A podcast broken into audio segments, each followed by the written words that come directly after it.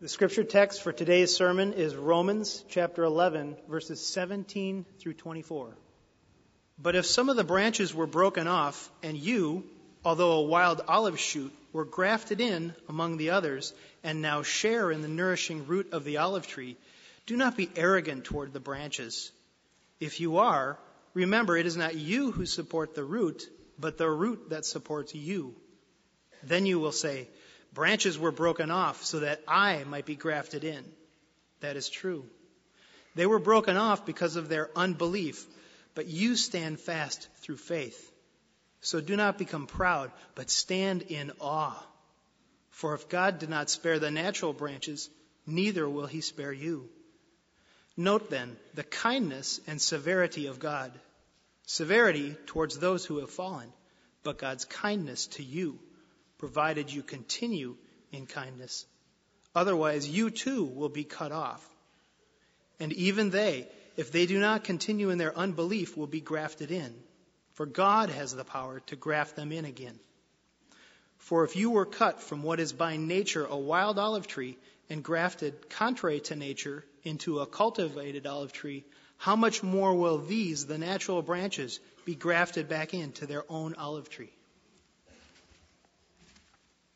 Just Father, I thank you so much for Christ.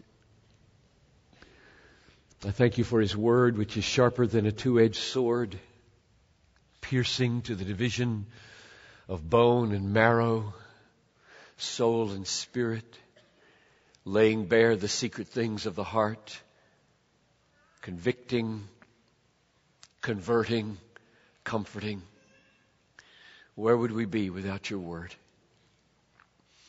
So now, help me to be faithful to it, to render it understandable and powerful by your Spirit for the opening of hearts, that you might do a work in every person in this room. Some a work they know they need, and others they're not even aware of what you plan to do. Humble us. Make us to properly tremble at the Word of God, at the severity and the kindness of the Lord. Mingle fear and faith in biblical measure. Help us to see you. To that end, I pray in Jesus' name. Amen. Three times in Romans 11, Paul calls us to be rid of pride. Verse 18. Do not be arrogant toward the branches. That is, the broken off Jewish unbelievers. Do not be arrogant. Verse 20, middle of the verse. Do not become proud, but stand in awe or fear Verse 25. Lest you be wise in your own conceits, I want you to understand this mystery. So three times, don't be proud. Don't be arrogant. Don't be conceited. And we've seen over the last three weeks three reasons that he gives for why pride should be out of our lives, and with it, all anti-Semitism, all boasting over other ethnic groups, all racism should go with pride, and we've seen the reasons. The root supports you. You don't support the root. Number one. You too will be cut off if you continue in pride and boasting and anti-Semitism. Number two and you stand only by faith, not works or any distinctive in you. Those are the three reasons. We spent three weeks on them. And last week, we dealt with the origin of faith, the nature of faith, and I promised this week we would move on to the maintenance of faith. We saw how the origin as a gift and the nature as trust in a treasure takes boasting out of our lives. Now, Today, the issue is how do you keep on believing to the end? The reason I deal with this in a message and devote a whole message to it is first because it feels real urgent to me. 58 years old, have no idea how long I might have, but I know after walking with the Lord now for about 52 years, it's not a given that I will last. Prone to wander. Lord, I feel it. Prone to leave the God I love is not just a song. This text is written for us Gentile branches who've been grafted in and the warning, you can be broken off. That was the sermon two weeks ago is not a vain warning to professing Christians, even preachers. So my first issue is Mark 13, 13. He who endures to the end will be saved. Tremble at the prospect of not making it and let the trembling keep you in the tree.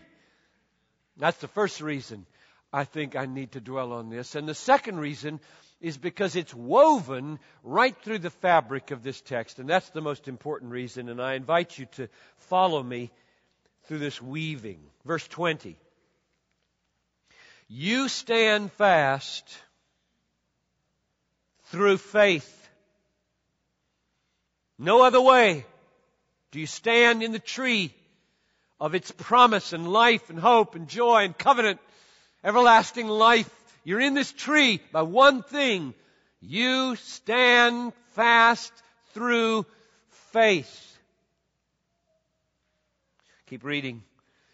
Do not then, so do not become proud. That's the opposite of faith. So do not become proud, but stand in awe or fear, literally fear. In other words, there's a role that fear has to play in the maintenance of faith. That's mainly what I want to wrestle with this morning. What is the proper function of fear in the maintenance to the end of faith? Verse 21. For if God did not spare the natural branches, neither will he spare you. So we have reason to fear if we start to give evidence that we're not real namely by boasting and pride and arrogance and any anti-Semitism and racism.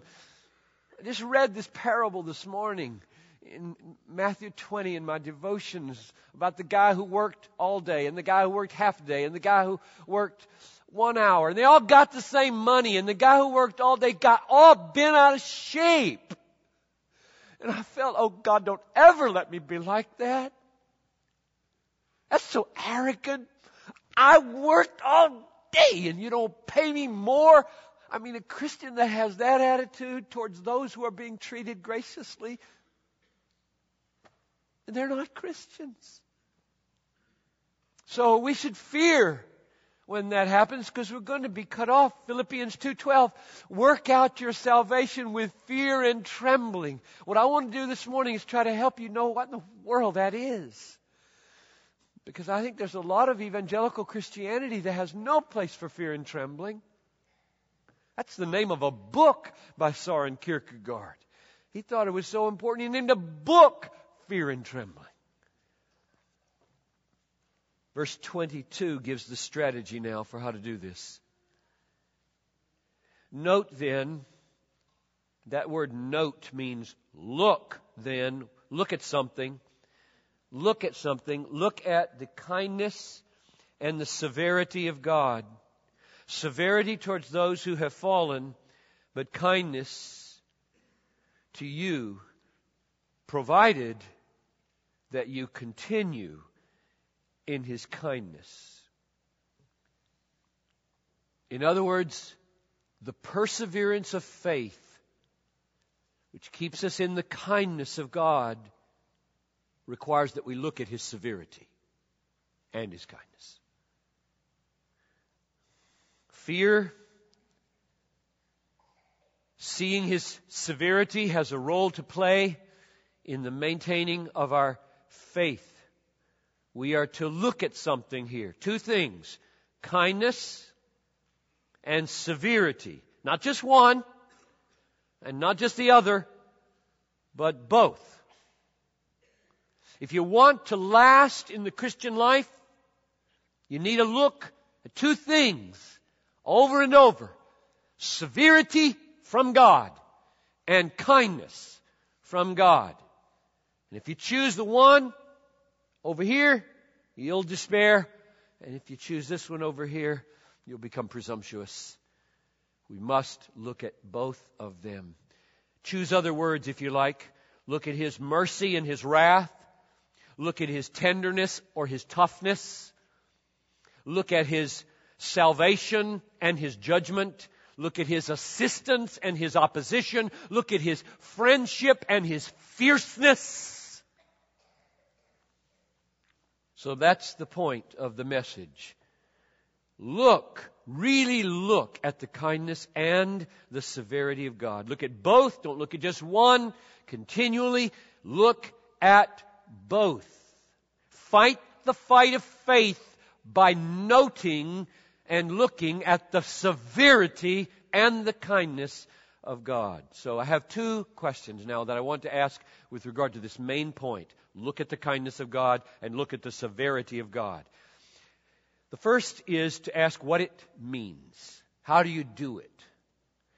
And the second is how does kindness and severity, how do they work together to keep us in faith? Number one, how do you do this? Let's read verse 22 again. Note, literally look, then, at the kindness and severity of God. Severity toward those who have fallen, kindness to you. It's amazing to me how many times the word look as a command occurs in the Bible. There's a biblical word for it. It's called behold. You have any idea how many times the word behold occurs in the King James Bible? 1,275 times. In the ESV version, which we're using, 1,061 times. That's more than there are pages. That's an important word. Name one other word that you can think of besides and and the that occurs a thousand times in the Bible.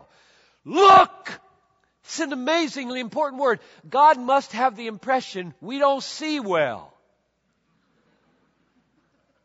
You know what? We don't see well. Over and over and over and over. Behold, behold, behold, behold, behold. Look, look, look. And he says it again here because we're so blind. How many of you read the Bible and saw nothing this morning? Beautiful. So the question becomes then, where do you look?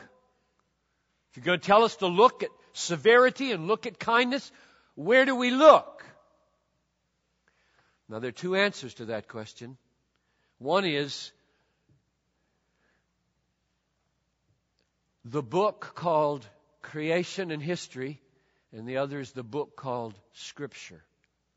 God's written two books. The heavens are telling the glory of God. That's one book.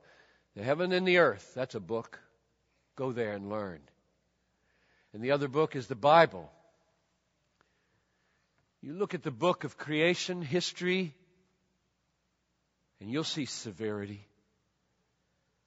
You'll see how God handed over this world to judgment when Adam and Eve fell You'll see every manner of horrific disease that breaks your heart. This world lies under a universal curse and it lands on little babies and it lands on adults and it lands on Christians and it lands on unbelievers. We are all living under the misery of the severity of God's attitude towards a fallen world. Cyclones and volcanoes and hurricanes and floods and pestilence wiping out thousands of people. I mean, it's not hard to see the severity of God in the world. And it's not hard to see the kindness either. You're breathing. You're not in hell yet. You have eyes in your head, ears, hands that move, thumbs that can button shirts. Kindness is everywhere, given what we deserve. The sun came up this morning on the just and the unjust. Minnesota still grows a lot of corn, and it hasn't killed people. It's amazing the kindness of God on this world that's in rebellion against Him. You see it everywhere. The problem with looking at the book of the world, however, is that it's ambiguous, really ambiguous. It's really ambiguous. You think you see something severe? You don't know. That might be absolute kindness. Some sudden death of a 56 year old woman. God knows she had a terrible disease and would have spent months in writhing agony and died slowly. And he took her in a car wreck. Nobody knows what's going on in the world but God. You think you see a mercy and a kindness? Might be the worst severity you ever saw, like winning the lottery. That's a mercy. Pay all my bills. And every family member torn to shreds. Marriages end and it became a curse. This is a very ambiguous book, this thing called Providence. So I'm not going to send you there mainly. I'm going to send you to the Bible. The difference between the book of Scripture and the book of nature is that God gives His own interpretations of His actions in the Bible. He doesn't tell you His interpretation of what's happening in Iraq or Israel or whatever hospital you have been to recently, he doesn't tell you out loud the details of the meaning of that and leaves us very perplexed at times to trust that somehow, some way, he's in this for good. But in the Bible, we have his word interpreting his action. And so I want to send you to the Bible, which gives me a good opportunity right now to say, how you doing? In your New Year's resolution to read the Bible? How are you doing? I want to pump you up again seven weeks into the year to say, come on. This is crucial.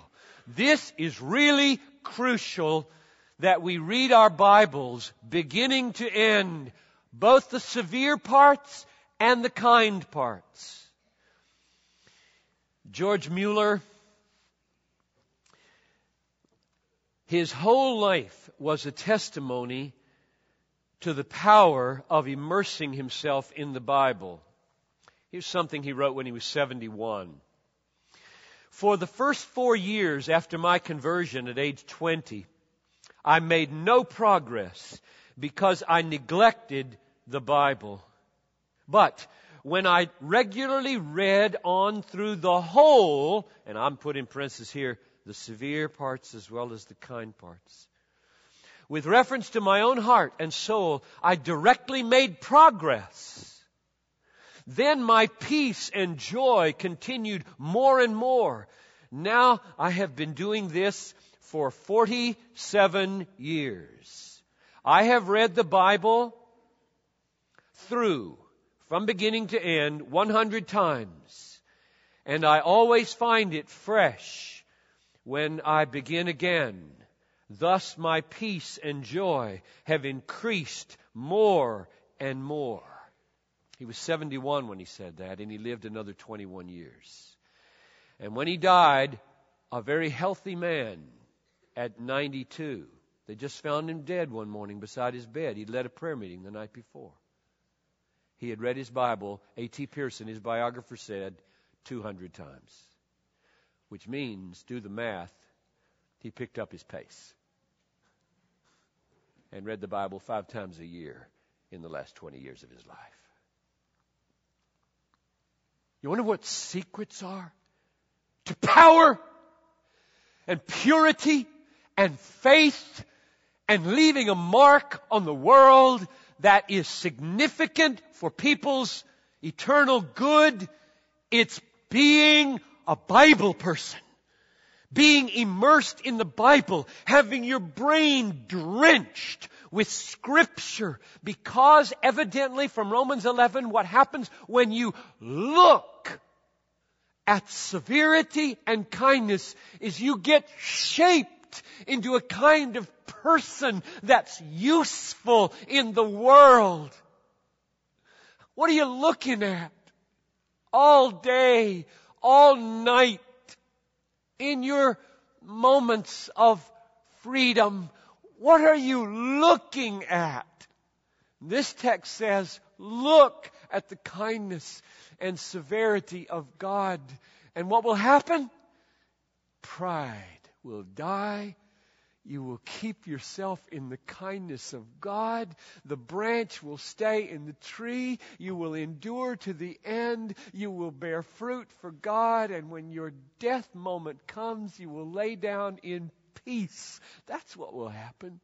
But if you give the Bible, huh, minute here, minute there, treat it more lightly than the newspaper, what do you expect? You're going to be carnal, worldly, and maybe not even a Christian. Powerless in your life. So, let me give you some examples of what you will see with regard to kindness and severity as you read. You will see severity and kindness juxtaposed over and over again. For example, Exodus 34 6, where God reveals his name on Mount Sinai to Moses, it goes like this The Lord, the Lord, Yahweh, Yahweh, a God merciful, gracious, slow to anger, abounding in steadfast love and faithfulness, keeping steadfast love for thousands, forgiving iniquity, transgression, sin. But, who will by no means clear the guilty, visiting the iniquity of the fathers on the children and the children's children to the third and the fourth generation. It doesn't get any worse and it doesn't get any better than Mount Sinai. Merciful, gracious, abounding in steadfast love, slow to anger, forgiving iniquity, forgiving transgression, forgiving sin. It just doesn't get any better. But I will not hold guiltless or innocent the guilty, and I will pass down the sins from generation to generation of those who hate me. That's severe. That's what you see all over the Bible. As if just when you're starting to like him, he says something that gives you trouble. There's a reason for this. I'll get to it in a minute. Let me give you another example. Matthew 10 28. This is Jesus. Don't think all, the severe stuff is in the Old Testament. Do not fear those who kill the body. Matthew 10 28. Do not fear those who kill the body but can't kill the soul.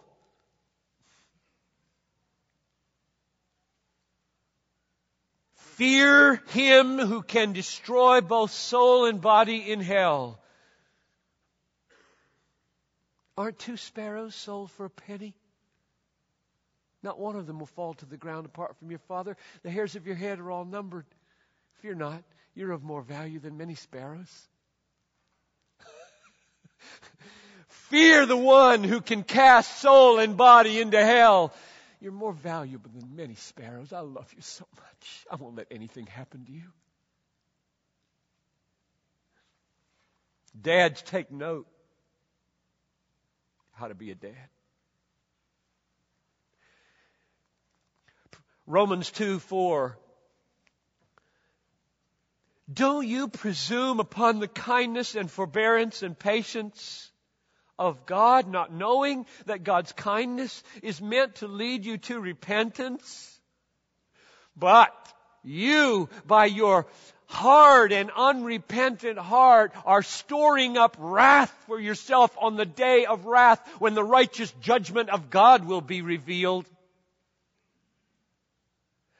Over and over again in the Bible, the sweetest, most precious, most kind words from the Almighty you will ever hear, juxtaposed to the firm, deep, hard, severe, wrathful warnings against not living in that kindness.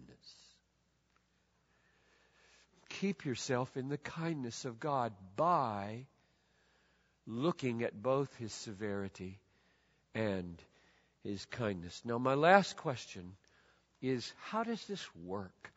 How does severity and kindness come together? How do they come together to help my faith? How do fear and faith relate to each other? The first thing I want to observe on this last point is that in verse 22, severity and kindness do not serve faith in the same way.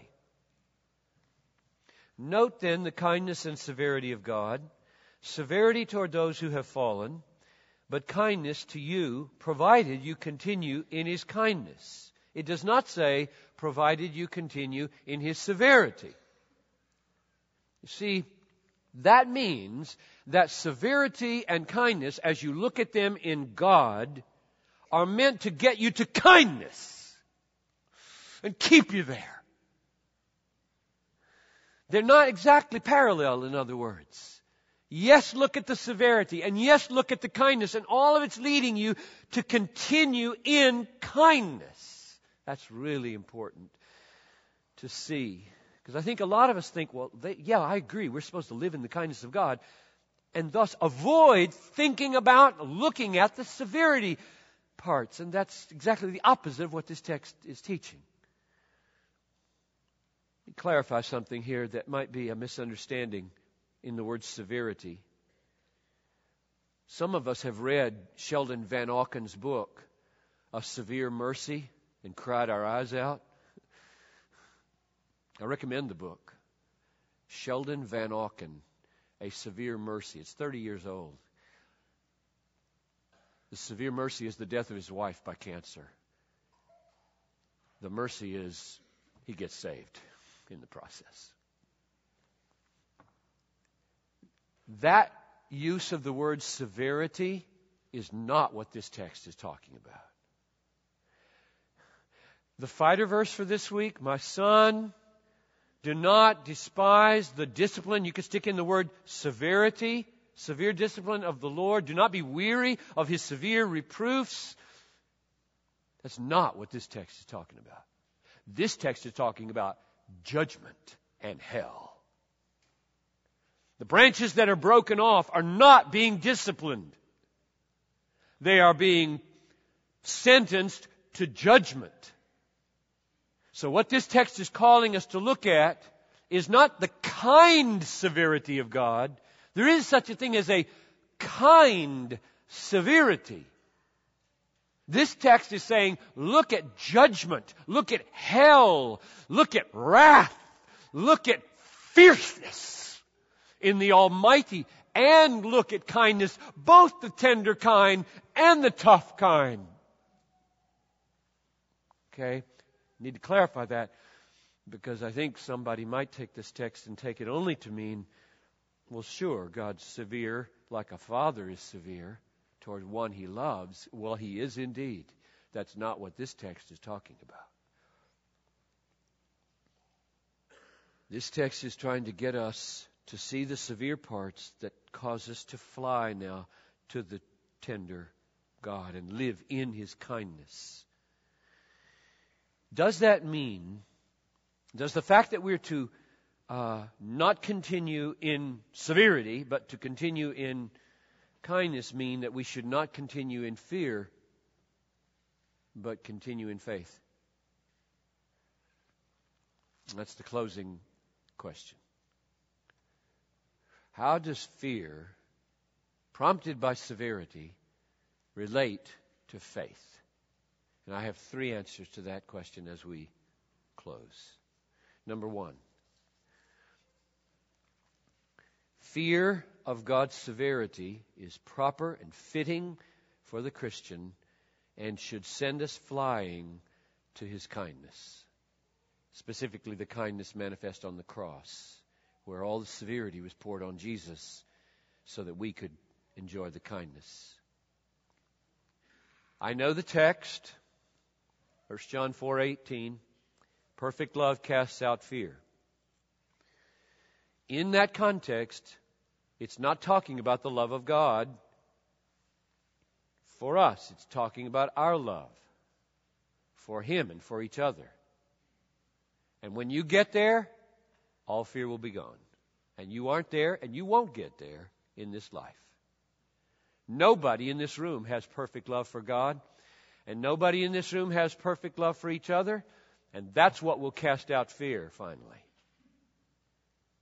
Therefore, until you get there, fear has a place in your life.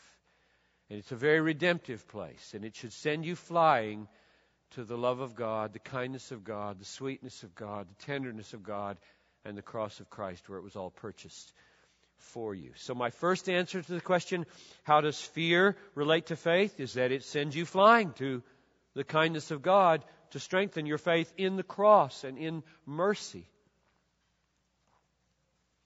It sends you flying from all false and deceptive hopes into the arms of God. Here's answer number two fear deepens, fear of God deepens and makes serious the joy of our faith in God's kindness and keeps it from being trivial and superficial. When I spoke at the NRB on Tuesday, that was one of my main points. In the media today, the Christian media, there's too much trifling with God. There's too much slapstick. There's too much triviality. There aren't enough tears. There isn't enough seriousness. The joy has a light, silly flavor to it. Not the kind of flavor that ought to be there when you have suffered and died with Jesus. We ought to be calling the world to a kind of joy that has tears on its face and can walk through dark valleys. Instead of trying to sound like the silly banter and slapstick of prime time, drive time world. That was one of the things I said. And one way that we become the kind of people whose joy is not trifling and not silly and not slapstick kind of joyful faith is by looking at the severity of God every day.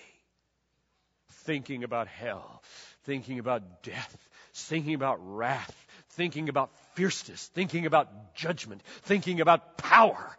It gives a weight and a ballast to our boat. Little, little boat with no ballast, just kind of bouncing on the waves. Woo! Christianity is a bouncy religion. It's going to capsize I promise you. But if you put ballast in your boat of weight and suffering and dealing with the deep, weighty, heavy, fierce things of God, then you got a keel that goes down about 80 feet. And when you get blown on at the top, that's the way keels work. Don't let it tip. So I just plead with you on this second, let fear provide a weightiness, a seriousness, and a ballast in the boat of your joyful faith. I tell you, you can party on this boat, but it'll have a different flavor it'll have a different flavor. Last point. This is the most peculiar. Fear relates to your faith in that fear of God, being afraid of the fierceness and severity of God, is in and of itself a sweetness in your faith. It's a sweetness. The experience of being afraid of God is in itself part of the joy of faith. Why in the world would I say such a thing? Because of texts like these. Nehemiah 1:11. O Lord, let your ear be attentive to the prayer of your servants who delight to fear your name. Delight to fear? Or Isaiah 11:3 the coming servant of the Lord, Jesus Christ. His delight shall be in the fear of the Lord. So I take that word delight and I say, there is a sweetness to fearing God. It tastes sweet to the soul of the saint to fear the Lord. Now, how can that be? And here's my answer. In the totality of fear, when the element of condemnation is removed, everything left for the Christian is sweet. And there's a lot left to fear. No condemnation for those who are in Christ Jesus. Why do you think it is that nobody wants to jump out of an airplane, but people will pay 10 bucks for the same sensation at Valleyfair? Why do you think it is that people are filmed in newsreels fleeing from a huge explosion that has blown seven Israelis to pieces, injured 12 others? And they will pay money to go to movies to create the same sensations of fear? The reason is, first, that at Valleyfair, they're not going to hit bottom and die. And in the theater, the fire won't reach them. They're safe. They're safe. You know what I think that's a witness to? Dimly. God made human beings to be safely afraid of Him. And everybody knows it and wants it. God made human beings to be safely afraid of Him. No condemnation, no judgment no punishment. But oh, the power, the dreadful power. The best I've been able to do by way of imaginings is the eye of a hurricane. Because we walked through one together as a family one time. Hurricane Erin, 1995, Pensacola, Florida. First half of the hurricane comes over, winds blowing 80 miles, 80, 90 miles an hour, big pine tree severs off a little corner of the bedroom. 20 minutes later, total stillness. We walk out in, blue sky, trees down, chimneys down, uh, cars crushed. Beautiful.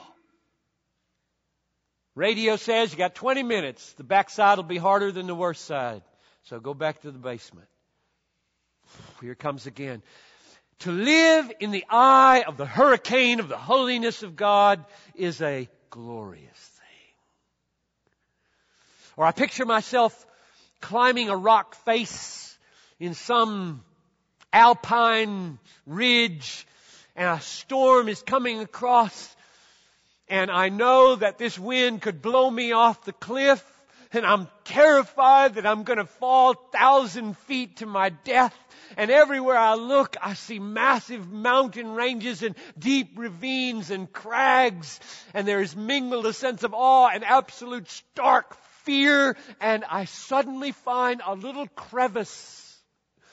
And I'm in it. And there's no wind and I'm totally safe. And the perspective changes totally. Only one thing has changed.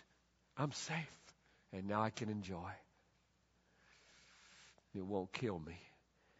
God wants you in to the hurricane. And he wants you into the storm, and he wants you into the fire with your asbestos on, like Shadrach, Meshach, and Abednego, walking in the fire. This is fire! This is magnificent! I've never been in fire before! But a kind of trembling awe and wonder and fear that it is the, uh, the asbestos alone, it's grace alone, it's God alone, it's mercy alone. And you keep yourself, therefore, in the mercy of God. The main point of the message is look. Look at the severity and the kindness of God. Don't ever stop looking at the Bible Read your Bible from end to end. Read it every day. Some of you say, Ah, if I read my Bible through five times in one year, I wouldn't get anything done. You're right, you'd get a lot less done. But you know what? You just might become the kind of person who, in the very few things that you do, would make an everlasting difference in the world. So read your Bibles. And as you read and see the severity of God, let it send you flying to the cross where all your sins can be forgiven and all condemnation can be removed and you can have rest and safety. Let it be ballast in your boat so that you're not a trifling, chipper, superficial, slapstick Christian. And let it become the very sweetness itself so that you can say with Jesus and with the saints in Nehemiah, I delight to be safely afraid of my God. It tastes really good. Let's pray. Father in heaven, I so long to have my heart delighting in your word in all of it, Lord. And so would you work in me and in all of us here a hunger for the scriptures. It'll be a superficial, weak, carnal, disunited church where people are playing fast and loose with their Bibles, reading their newspapers, watching their television, looking, looking, looking, looking at what the world is commending and giving a minute here and a minute there to look at your word. Don't let us be that kind of church, please. Oh, how we need to be in the Word. How we need to be in prayer. How we need the mind of our severe and kind God. We need you really badly. So that we fear as we ought to fear and enjoy as we ought to enjoy our fellowship with you.